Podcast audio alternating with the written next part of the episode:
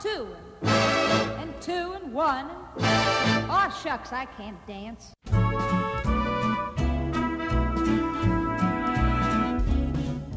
Hello and welcome to Stories from the Open Gov, a podcast dedicated to telling the stories about what open government and open data look like.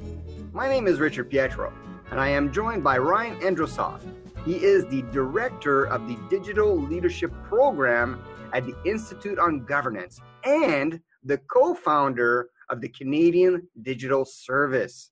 And the reason he's here today is that he's going to give us a cursory look at how COVID 19 has affected the government and how it will change it. Hello, Ryan, and thanks for joining us. Hi, Richard. Great to be with you. So, my first question is quite simply while you yourself are not currently a public servant, you do work closely with many of them. So, I'm wondering can you tell us, in sort of your experience lately, what was the initial reaction from public servants when the pandemic was declared and when lockdowns were announced? Yeah, thanks, Richard. It's um, it's obviously been you know a challenging few weeks for everybody uh, and and public servants are are not exempted from that. You know, in in conversations I've been having with people in government uh, since the lockdown started and since the the COVID nineteen crisis really started hitting home, I think for a lot of people about three weeks ago, there's been a variety of reactions and responses to it. I think largely speaking, you've got kind of two different groups of public servants in terms of how they're being directly impacted in their work on this. Um, there is a group of public servants who are really on the front lines of responding to the COVID 19 crisis. Um, and certainly, you know, at the provincial level, you've got the healthcare workers who are really on the front lines. Um, but provincial, federal, municipal governments, you have people who are in those kind of core continuity of government roles, certainly people working in public health positions, but also, I think, is sometimes forgotten, people working on things like employment insurance and old age security and, you know, all the services and benefits that people always rely on they're relying upon that much more now, uh, given not just the health impacts, but the huge economic shocks that come along with this pandemic. Um, and then, in addition, governments at all levels have been scrambling to release new policies, new programs, new services to help citizens. So, you certainly have a group of public servants who are you know essentially working 24 7 engaged on managing the response and the fallout from the pandemic um, I think then you've got another group of public servants whose day to day jobs aren't yet pulling them in as much to that day to day response, but they have, of course, become incredibly disrupted in their work. Um, you know, number one, the, a lot of the initiatives and programs they may have been working on have been pushed to the back burner. Um, you know, it's remarkable. We're coming up on the, the fiscal year end, um, you know, which is normally a very busy time for almost everybody in government as they're wrapping up kind of fiscal year end commitments. And I've heard a lot of those have been kind of put to put to the side as departmental resources are focusing on the pandemic response. Um, and of course, and, and I think one of the things we'll talk about today is you know everybody whether they are those essential services or, or people working directly on the pandemic response or those who are in kind of more tertiary roles right now um, are having to adjust to a world of working remote and re- working distributedly and working in a in a fully digital type of environment um, and while there certainly have been parts of government that have been making that move to working in a more remote and distributed way, it's been uneven. Not everybody has had the tools to be able to do that effectively. And I mean, when I say tools, I mean both technology tools and also the behaviors and practices to do it. Uh, so it's really interesting to see what that, you know, people are very quickly having to learn how to work in a very different way. Uh, and I think the last few weeks, you know, everybody has been adjusting to that new reality as a result of that. So you mentioned a moment ago about the continuity of government, and there's been a, it's been highly documented that there's been some VPN problems that the network, especially at the federal level, uh, has not been ready for the influx of users. So, but aside from those VPN difficulties, what has been some of the biggest problems for the continuation of government during the last month? Yeah, and you're right, Richard. I think there's certainly been, you know, some IT infrastructure issues that have been laid bare by the results of the pandemic and the response to it. Um, and so that has been, I think, number one, hopefully a wake up call um, for a number of departments and agencies um, that, you know, not just in kind of crisis times, but I think more broadly, this need to to upgrade our digital infrastructure to be able to engage with people. Um, you know, I, I, think from a from a government operations side too, it's always important to, to think about um, the way the government works in in two very you know kind of different silos when it comes to certainly the information technology, but into operations. And you know, there is a lot of what government does, which is relatively unsecured types of information. Um, and uh, doesn't require necessarily specialized network, specialized equipment to be able to interact with each other. But you certainly have parts of government, and certainly the more sensitive parts, when you start getting into uh, issues around crisis management that require secure networks, require secure devices. Um, and I think there's been some more challenges around some of that in terms of being able to do it, you know, where people aren't physically with each other. Um, so I think building in those those kind of practices around that have been a challenge. Now, all that being said, I mean, government, I think, does you know do a relatively good job of being able to have contingencies in place. I certainly haven't heard of of examples yet where government hasn't been able to kind of carry out its its core functions. Um, certainly, there's been delays on things. There's obviously unprecedented volumes in in certain areas when it comes to programs people are trying to access, um, and in terms of some of the response that people are trying to trying to be able to um, to, to, give to some of these issues. But I, I think in Canada, at least, you know, I, I think people have been largely quite happy with with you know the the type of response that they've seen. The challenge i think a part of it is going to be how do you sustain this? Um, because you know one of the unique things about dealing with a, a, pandemic situation like this you know in terms of crisis management is this isn't kind of a you know single traumatic event which then you have to get into you know the cleanup and response to this is going to be an ongoing challenge for government over the course of certainly weeks very likely months and you know very likely into next year as well. Um, and so you know even just from a human perspective that can become very draining for people. You know it's it's easy to work on a crisis for the first few weeks when you're still running on adrenaline but it, it is kind of the long term um, you know approach and the long term kind of work of this that can become very draining for people. And so i, I suspect um, you know and i know for a fact in, in many places people are starting to also put some attention to that which is on the human side. How do we help sustain this in what might be multiple waves of a pandemic um, you know, and recognizing that just as as human beings, we can't, you know, be working at hundred percent, you know, hundred percent of the time. and how do we give people that that ability to swap in and out and and have the supports they need to be effective in the long term? Actually, that's a really interesting point. I'd like to, and I would like to explore that a little bit because there's obviously a lot of talk about how COVID 19 has sort of kind of forced the government to change the way it works while for so many years when it came to that it was like they had the mentality of if it's not broken then don't fix it. But now they seem to to be adapting to those changes. But i'm curious to know are those changes just going to be limited during this period of of the pandemic and then once it's over it'll just go right back to baseline yeah it's a really interesting question and it's something that i've been talking with a lot of people about in the past few weeks um,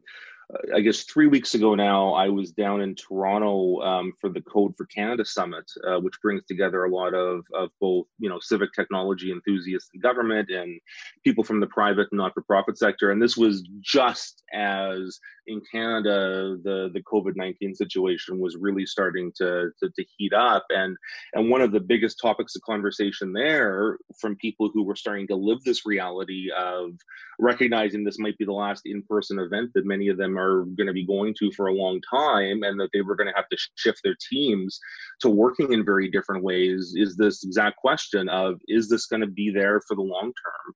Um, or is this something where we're going to see ourselves going back to our our usual ways of working? my my hunch is this, Richard. I I think that while there will at some point be a pushback towards some normalcy, I think there are going to be long-standing changes that come about as a result of the pandemic, um, and I think this is this is true society-wide. Uh, but I think it's going to also be true in terms of how government works um, from its oper- from an operational standpoint. And you know, crises like this can often have a very strong kind of catalytic effect on on making change happen or solidifying change that has been brewing in the system for a while. Um, and and in many ways, you know, this might end up being that that kind of moment where a number of factors come together that actually deepen and instill some of the trends that were happening in government already. You know, we've talked a little bit about the move towards remote work and distributed teams. This is something that certainly within, you know, what I'll, what I'll kind of call the more progressive parts of government that have been looking at how they can modernize have been underway for years, right? There's been, you know, this push to being able to work in more decentralized, more collaborative types of teams. Um, you know, you've seen examples of organizations playing with different types of structures to work more fluidly. Uh, the, the free agents program or the talent cloud initiative with the federal government are good examples of that. Um, you've been seeing a move toward different kind of physical office layouts um, with the move to, to kind of the, the workplace 2.0 or workplace 3.0 initiatives in the federal government. Uh, you've also been seeing though that extended to the notion of having, um, you know, government of Canada telework working spaces where you would actually have you know physical locations where people could come together and work regardless of where their department was. And at the same time a lot of emphasis happening and certainly in some departments on teleworking and giving people you know tablets and mobile equipment and wi-fi and the kind of tools they need to be able to work in a much more distributed way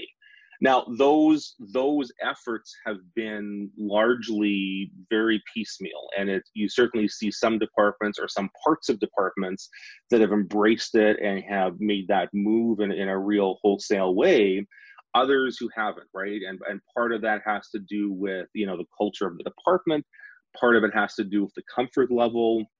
of individual managers or executives who may not be comfortable or familiar with managing a distributed team. Um, and suddenly everybody in the blink of an eye has been forced to become, you know, the manager of a remote team or participating in a remote team. And there's really interesting, you know, learnings about it because it's not just as simple as giving people, you know, a, ability to do a video conference and a laptop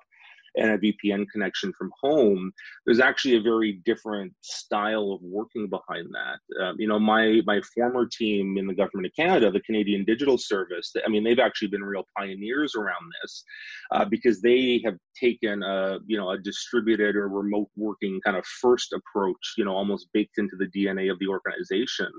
Um, and they actually have some great blog posts about their their kind of journey on building a remote and distributed team. And and you know, one of the learnings learnings from that was that if you're going to be effective at having a distributed type of workforce, it requires you to treat everybody as if they're a distributed worker or they're a remote worker. And that means that you know you can't have that approach to it that there's the people at headquarters who are sitting in the boardroom in person and then it's kind of a, a second thought to add on the people who are joining you by video or teleconference that you've got to treat everybody regardless of physical location or distance as being equal as part of the conversation. Now that's really tough to it's an easy thing to say but it's tough to do in reality when you've got all of those kind of informal social norms as to how we work just baked into our dna so what has been fascinating as i've been talking to colleagues of mine you know in the public service over the last few weeks is we suddenly came across upon this crisis moment where everybody was just forced to do this, right? There, there is no headquarters versus remote staff. Everybody is remote. Everybody is distributed, and there's obviously growing pains around that. But everybody has been suddenly cast into this world of working in a much more distributed type of way, and I, I think there's going to be growing pains as they go through it, both on the technology side, but also on on the practices and the approaches and the methods to be effective in that kind of way.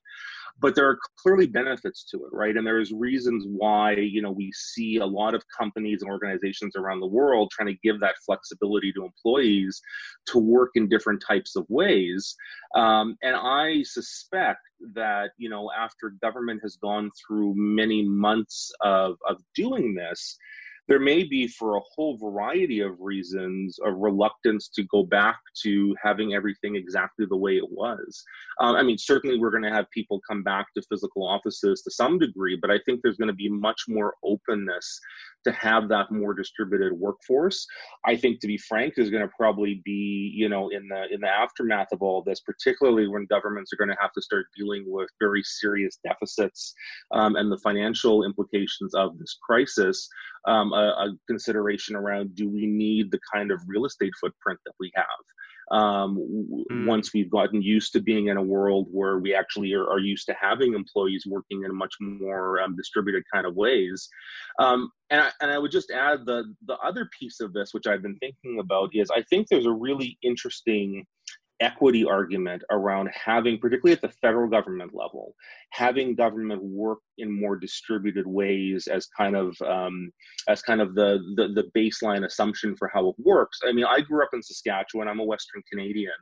um, and there, you know, we we pre-crisis we were talking a lot you know after the last federal election about western alienation about some of the challenges around you know cohesion within the country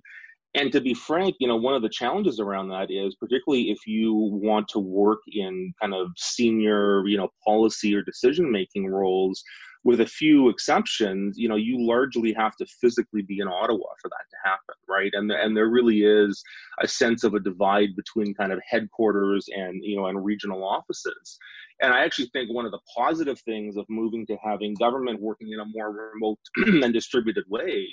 is you know it doesn't matter if you're in you know Ottawa or Gatineau or if you're in Trois-Rivières or Saskatoon or Victoria is everybody's on equal footing now um, and it may open the door you know longer term if this becomes a more permanent shift for actually more Canadians from different parts of the country to be part of the public service without having to physically relocate themselves and uproot their lives to do that. I want to shift the conversation a little bit away from sort of where uh, public servants work and focus a little bit on culture, mm-hmm. uh, what they're working on, and, and, and how they're actually accomplishing their job, not just where they're doing it. And I want to introduce this part of the conversation uh, by talking about an interview I did with Jesse Hirsch a couple of weeks ago. He's a futurist and technology consultant and I asked him uh, questions about an article he wrote where he plainly said that right now, our actions or our inactions could put democracy on the line. That almost to the point of we could go sort of the Hunger Games route, you know, the Elysium route, or or go sort of the Star Trek: The Next Generation route, uh, based on the decisions we make right now. Uh, he said this was bigger than the Berlin Wall, or just as big as the Berlin Wall falling and the end of the Cold War. It said this is bigger than 9 11. What is your reaction to that perspective? Well, I think there's truth behind that. Um, you know, I'd like to hope that it's not going to be that as cataclysmic as Jesse's, you know, suggesting in terms of the potential impact. But he's absolutely right that you know i think whenever you have these large societal disruptions like this um, there are always different paths that society can take in its response to it um, and, and and kind of where it goes from it. And you know and as i've been thinking about this over the last couple of weeks i mean there's a couple of unique aspects to to the covid you know 19 pandemic that that make it different from some of these past crises you know or inflection points that you mentioned. Uh, you know, one of them is is just the um, the very kind of uh, if I can call it non-political nature of the virus. You know, I, I think back in contrast to to 9/11 and and the response to that, and I think some of the big you know policy shifts and debates that happened as a result of it, particularly when it came to security, when when people were looking at travel um, uh, restrictions and and how they responded to it, there was obviously a very you know big P and small p political element to it, and and you had you know some of um, some of the worst of humanity that came out in terms of you know stigmatizing entire groups of people around that. Um, you know and a and b it was you know there was a certain subset of countries or individuals that were you know more heightenedly impacted by by the fallout that came out of 9-11 um, you know it was a global event but but there certainly were some places in the world where you felt it much more than others. Um, what's happening now is i mean truly global in scope. Um, and it's and it's truly kind of you know uncaring about your political ideology, about your race, about your religion. Um, you know, the virus impacts everybody, right? And and every country and everybody in the world is having to respond to it in different ways. And so I think one of the the interesting pieces that's going to come out of this, and, and I and I think you know again going back to you know what Jesse had said about this topic um, a few weeks ago, is it is going to you know lay bare when we look retrospectively on how different systems of government and how different uh, administrations dealt with this crisis what works and what doesn't um, and I think, you know, there's always the risk that we take the wrong lessons from that. But I think people are going to be looking very carefully to see which countries have done better in managing this type of crisis, both from a public health standpoint, from an economic standpoint. Um, and and there are certain implications that might come from that. And and you know, one of those, and we're already seeing discussion around that, is does it change the balance of what people are willing to accept when it comes to surveillance and data sharing and monitoring. Um, because we've seen in some countries um, that, you know, in places like Singapore and South Korea um, and others, that you know the the more uh, robust sharing of of personal information with government i mean has from all accounts so far had a positive effect from a from a public health and epidemiologist standpoint of being able to track and manage cases. Um, and I think you know most people. I, my suspicion. I haven't seen polling in Canada on this, but my suspicion is if you talk to most people, and you said, "Listen, if if by giving up some of your personal information, be it your cell phone data, you know, or location information, we can help save your life, save your family's life, save your neighbor's life." In the moment, I think a lot of people are willing to to be open to that. Um, the question becomes then what kind of limits are put on those powers? How long do those types of um, programs or exemptions or changes last for? Um, and what are the unintended consequences of that, right? And this is exactly the type of issue that we saw post 9 11 with, you know, debates around the Patriot Act in the United States and certainly in Canada and elsewhere, the notion around extrajudicial powers, extra security and monitoring powers um, there is always the risk that you know these can be set up for a certain purpose, but then end up being used or misused for other purposes down the line. And that debate around where we strike the right balance is going to be an important, you know, um, after effect of this. And I think is something that people are going to have to be actively engaged with for quite some time to come. No, I, I can't help but agree with what you've just said, and that's definitely a concern of mine and I want to pivot as well a little bit here and introduce a quote from Milton Friedman because there is an answer to a lot of these concerns. But first, the quote goes as such Milton Friedman is a former Nobel Prize winning economist, as, as I'm sure you know, and he once said that only a crisis, actual or perceived, produces real change. When that crisis occurs,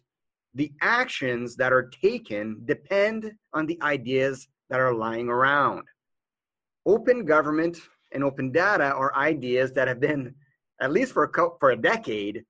they've had some tractions. They're lying around, but it's been a very slow pickup. As morbid as it may sound, do you think that COVID 19 is an opportunity for the open government and open data movements and its practitioners? So I, I, think the the short answer is yes, but I, but I think the, the, the long answer is much more complicated than that. So you know that notion that when you're in times of crisis, um, you know it's the ideas that, that, are laying around that are the ones that you know uh, end up being taken. I think there's a lot of truth in that, right? And it's it, you know, and I kind of think about this a little bit as like muscle memory for people who are engaged in managing these crises. It is tough in kind of the short term crisis response to suddenly find entirely new ways of doing things because people are limited in time and effort and resources and so they're going to tend to go to methods and methodologies that they're most comfortable with. So i think there's a challenge in that you know initial crisis response phase which we're clearly still in of saying hey you know we've got whether it's digital government open government um, you know open data tools out there if you've got communities and people who aren't comfortable functioning in these new ways or with these new tools or technologies, it's going to be tough for them in the short term crisis response to be able to suddenly kind of pick those things up and run with them but where I so so I have I have less hope in Canada that we can do that in the crisis phase. Let me just give you a contrast though um, on this. And I was reading recently about Taiwan and how Taiwan has been responding to the COVID nineteen crisis. And what's fascinating about that response is that in Taiwan, their civic tech community has actually really played a big role in um, helping the government there manage some of the impacts of the pandemic. But that was possible because they already had a very deep civic tech community and infrastructure in the country. They had deep bonds between government policymakers, public servants in the Taiwanese government who have access to the types of data and systems that the civic tech folks would need to be able to make effective tools for people to manage the pandemic and that those partnerships and those ingredients already existed. And so they were able to quickly capitalize and spin up on that. And I, from from all accounts there have been some really interesting um, impacts from that that have come already in Canada, we obviously have, you know, a, a, bit of a civic tech movement that has been started. We've got, you know, open government and open data communities that have existed for a decade plus now in the country, but they haven't been as well integrated um, into the work of government itself. And I think that has been a bit more of a challenge is that in the immediate response, there hasn't been quite the same level of ability to harness these things in, in a wide scale way. But where I'm hopeful on this and where I do think there's some opportunity is going to be in the next phase of this. I think once the immediate crisis abates, there is, as there is after any crisis, a, a, reckoning of you know what went well and what didn't, and where were there gaps. And, and I do think in this space around you know, digital and open data and open government, there are clearly some pitfalls in terms of the types of responses that we potentially could have taken that we haven't because some of those those elements weren't in place. And you know, my hope is that there there will be able to be um, a degree of effort and interest that is put into that by governments. Um, you know, I think earlier you mentioned, you know, that notion of there was kind of if it isn't broken, don't fix it mentality. And, I mean, having worked in government for many years and, and working with policymakers for most of my career, I have sympathy. I, you know, there we're in a world of limited resources and most days unlimited problems, right? And and that's one of the toughest things about governing um, effectively is being able to sometimes make very difficult choices as to where do you allocate scarce resources. Um, but I think you know post crisis, those calculations around where you allocate resources and what's important change, and those are those big inflection points in society. Um, you know, I was thinking about a um, a thread I was I was reading on Twitter a few days ago from uh, uh, Dr. Jennifer Robson uh, from Carleton University. You know, and she was making some interesting points around the fact that because we have traditionally underinvested um, in Canada in our kind of government technology infrastructure, it actually starts hampering in a real way some of our our ability to respond um, to crises, but other policy issues around this. You know, and just one example of that, when we think about um, you know how government has tried to to move on the economic impact of this to actually put money in the hands of citizens to help with some of the the financial hardship that a lot of Canadians are going through right now. The fact that we don't have you know uh, an integrated system to be able to actually give benefits and find information out to people has made this much much more difficult than it would have been if we had been able to invest in some of that infrastructure um, as other countries around the world have done. Um, we have a much more kind of fractured system government you know in canada in part because of the feder- federated system we have um, but this, you know, this whole notion of having kind of a, a you know, a, a, single approach for citizens to access services, to to connect with government. If if we had had that in place, it would have dramatically simplified our ability to give support and give aid to individual citizens, right? Because then the question becomes not a whole slew of implementation issues around how do you actually physically get, you know, a check in people's hands, because all that infrastructure in theory could have been and should have been there. It then is simply a, a policy question around how much support are we going to give to people and what's the criteria to receive it. And so I, I think, you know, some of the challenges that governments are having in being able to respond quickly on not just kind of setting their response, but actually implementing their response to the crisis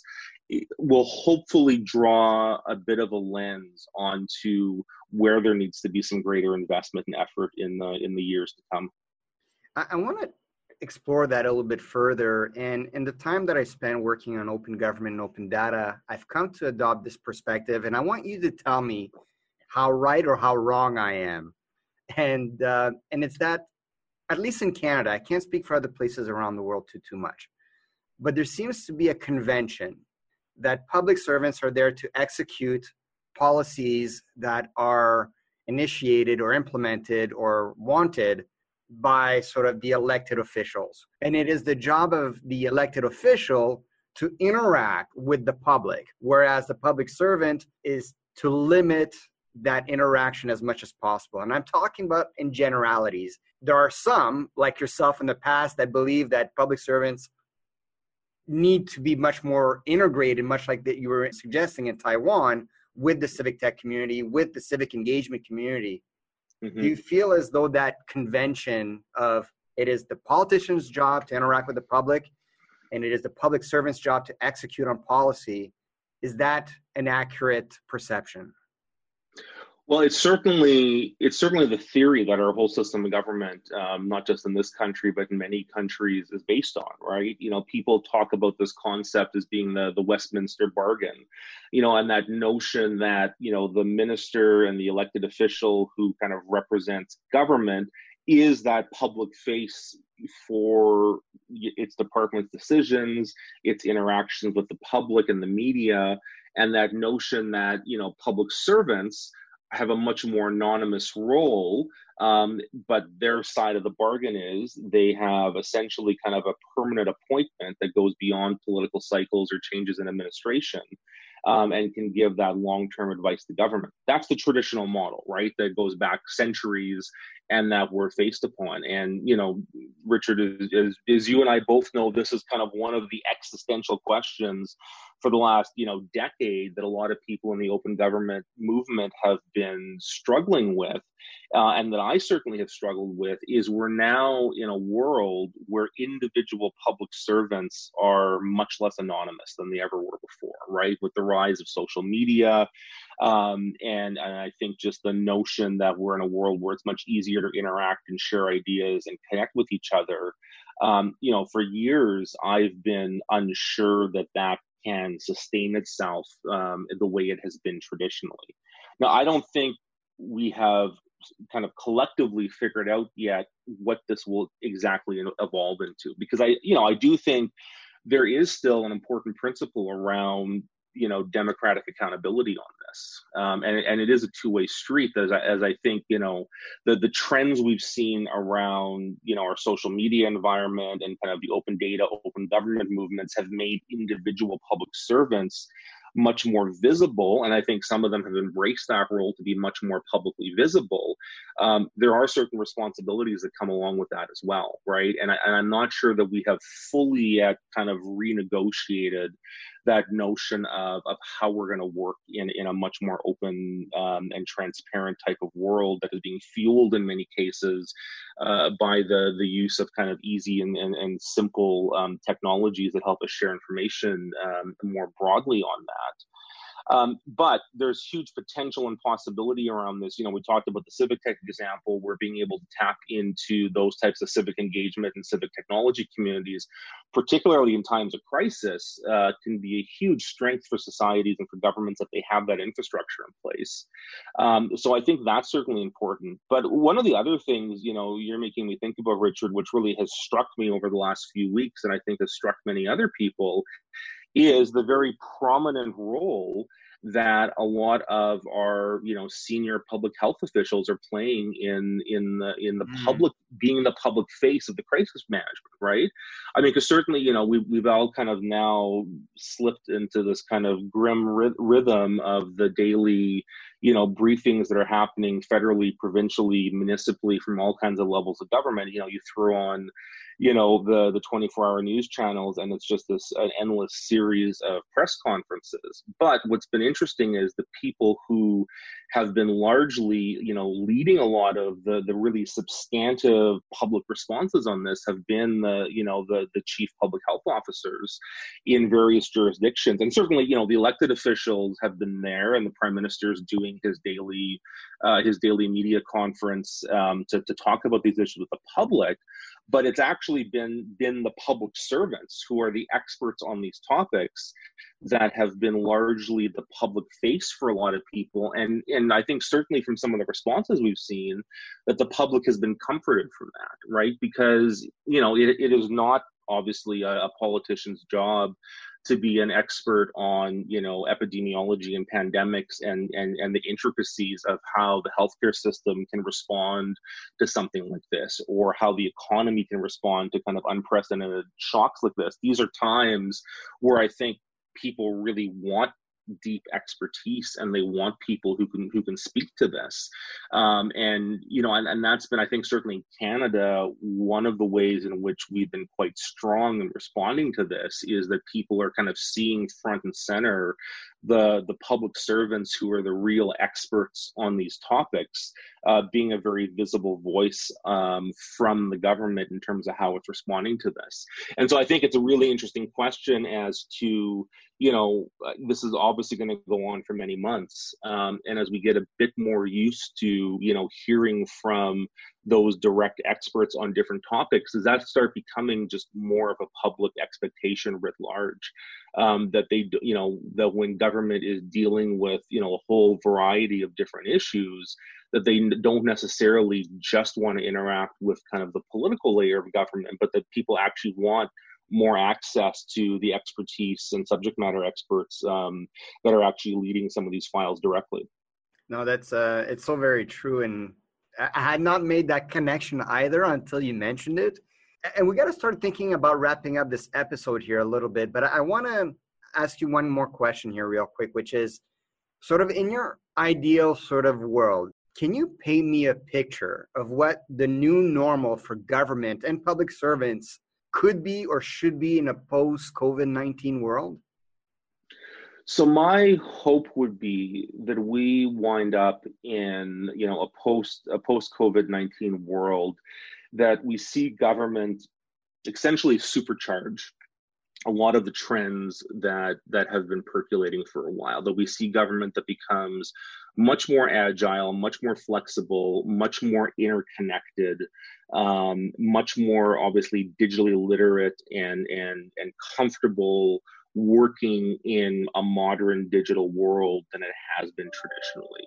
Um, you know, and my hope is that those kind of shifts, if they happen, you know, again, they're being sparked by necessity because of the pandemic, but that these end up becoming baked into part of the culture of government. I, I think those types of, of changes in terms of how government operates and works would be incredibly positive if they are there for the long time. Um, and I think, you know, we have one of the things we haven't talked about yet today is around, you know, for example, procurement, right? I mean, this is actually one of the other kind of sticking points in how government works that have been laid bare by this crisis. There's a huge need to procure, you know, protective equipment and emergency supplies for hospitals and frontline workers very, very quickly. And a lot of our procurement systems in government are not set up to do rapid procurement and flexible and open procurement. And I think there's hopefully going to be, you know, on, on systems and processes like that, a rethinking of it. Um, and as I mentioned then, you know, I would love to see then a few years from now, once the immediate crisis has has abated, is a real investment to saying how do we build up kind of a modern digital era infrastructure for government so that it can respond much more effectively and much quicker to people, right? That we're not tripping over ourselves on implementation,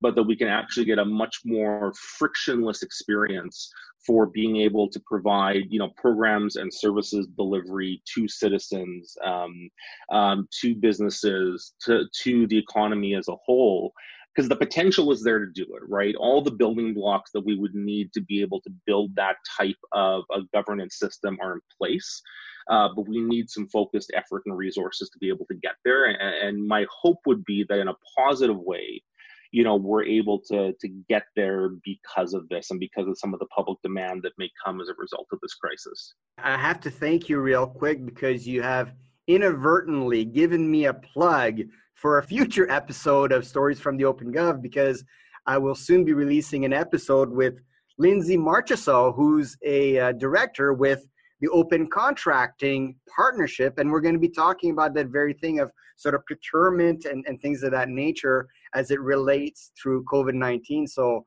uh, pay attention to that. It should be coming out soon. Is there anything else beyond procurement that you'd like to talk about that we haven't talked about? No, eh, you know, I think Richard, there's, I mean, there's, there's, everybody is still, I think, very much in this this phase of kind of coming to grips with what this is going to mean. It's been,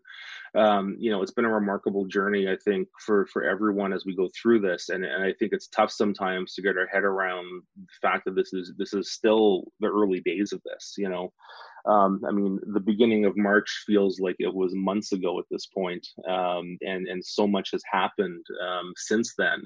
And you know, I, I, hope for anybody listening to this, you know, regardless of how they're involved, whether they're, you know, working on the front lines, whether they're in government dealing with the response to this, you know, whether they are just as an individual citizen trying to do their best on, you know, physical distancing and, and supporting everybody, um, you know, just to recognize that it's okay that we don't have all the answers right now because I, I, think this really is an unprecedented situation,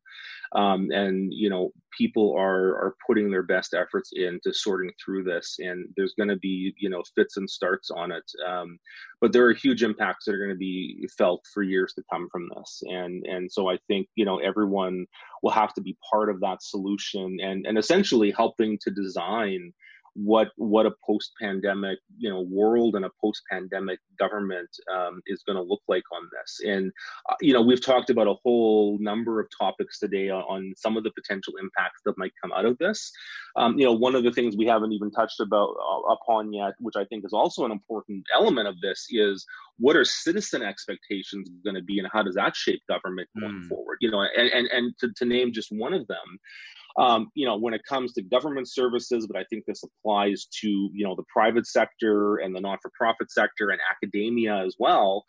are people going to be comfortable going back to a world of in-person services right? You know I, I mean i've been talking with colleagues about this you know are the world or is the world of large international conferences gone for good? Like are people going to be mm-hmm. willing to get on airplanes and go to international conferences in the future? Or are those viewed as just too risky of an activity to, to, to kind of contemplate? Are people going to want to go in you know to a physical location to receive services or does this really accelerate the move to digital even beyond the initial crisis because people are just unwilling to kind of take those risks in the same way and, and so i think we've got to be really conscious of watching once kind of the immediate emotional reaction to the pandemic subsides are some of these changes to, to business models, which affect not just the private sector, but the public sector as well, are those going to become permanent features of the landscape? Because if they are, that has some pretty deep implications for you know for how government operates and the kind of skills that it needs. Um, you know and just lastly i'll say certainly in my world with the work that i do with the institute on governance you know a lot of my work now is around training and doing executive skill development. Um, you know, we run a digital leadership course and a variety of, of, of digital training programs to help public service executives build up their digital literacy so they can be more effective leaders in in the digital world that we live in so on the one hand, I suspect that you know there's going to be a lot of, of increasing interest in this, given some of the long-term impacts of the pandemic. But the other side is, you know, we're having to adapt as much as anybody else is, right? And looking at how do you how do you do leadership training in a in a virtualized world, right? Where you know, on the one hand, people benefit a lot from in-person networking and interaction, um, and have a lot of expectations around what that looks like, and and so you know, shifting delivery models to being purely virtual or purely online, it's it's much more complicated than simply saying, okay, we're going to do everything by WebEx now or by video conference. There's a much deeper way of us as humans, how we absorb information, how we connect with each other. Um, that you know, there's a lot of things just implicitly that we don't even think about because we're so used to what in-person interaction looks like that us being able to effectively replicate some of that in in a much more digital world is going to require us to be pretty imaginative i think and creative if this ends up becoming you know a, a long-term change in terms of what the norm is for how people interact. As we're wrapping this up here you mentioned a little bit some of the work you're doing at the institute on governance. Is there anything else that you're working on right now that you'd like to share with us yeah, so you know, as I mentioned, um, a lot of my work these days um, with the Institute on Governance um, has been around uh, developing digital skills for for leaders in government, um, and in particularly, you know, for executives who are increasingly, and not just those who are in kind of IT roles, but writ large in government, you know, one of one of the things I talk about often is that as we increasingly are in a digital world, you know, every policy issue is a digital issue, right? And and the implication of that is that we need leaders in all parts of the organization who are digitally literate um, and and understand how to work in that way. So we've been we've been doing a lot of work over the last year and a half um, with the Institute on Governance to do leadership training. We recently ran a digital ethics workshop um, to particularly drill into issues around you know the use of algorithms and big data and artificial intelligence, which again post COVID 19, I think there's going to be a lot more discussion around some of these things, um, particularly as we look at how we use data in different types of ways um, to deal with crisis management. And so there's, there's a whole host of interesting issues there. Um, I'm doing some consulting work with some different uh, government agencies and departments on helping them think through digital strategy. Um, you know, and again, it's it's remarkable how some of the assumptions that were in place a few weeks ago, you know, suddenly are no longer there. And I, and I think a lot of organizations, once we get through this initial crisis period, are going to be thinking really, really kind of carefully around how do they how do they make this jump? And, and in particular, you know, as we talked about a lot today, with suddenly government having to work in in much more kind of remote digital ways than it had to before this becomes no longer a luxury um, and so i suspect there's going to be you know in the months to come um, a lot of effort going into this from organizations across all levels of government kind of realizing that you know part of kind of the response to the crisis um, and the aftermath of it is going to be how do we build up those capacities so that we have that agility um, that it's going to be needed in the future, and, and, I think, frankly, demanded of government in the future. No, this has been a, an in, incredibly insightful interview, Ryan. Thank you so much for giving some of your time and sharing your thoughts. And I also want to thank our audience for listening. And as usual, please leave a rating or a comment on how to make the podcast better, or if there are any guests or any stories that you'd like to hear. So until next time, let's make it open.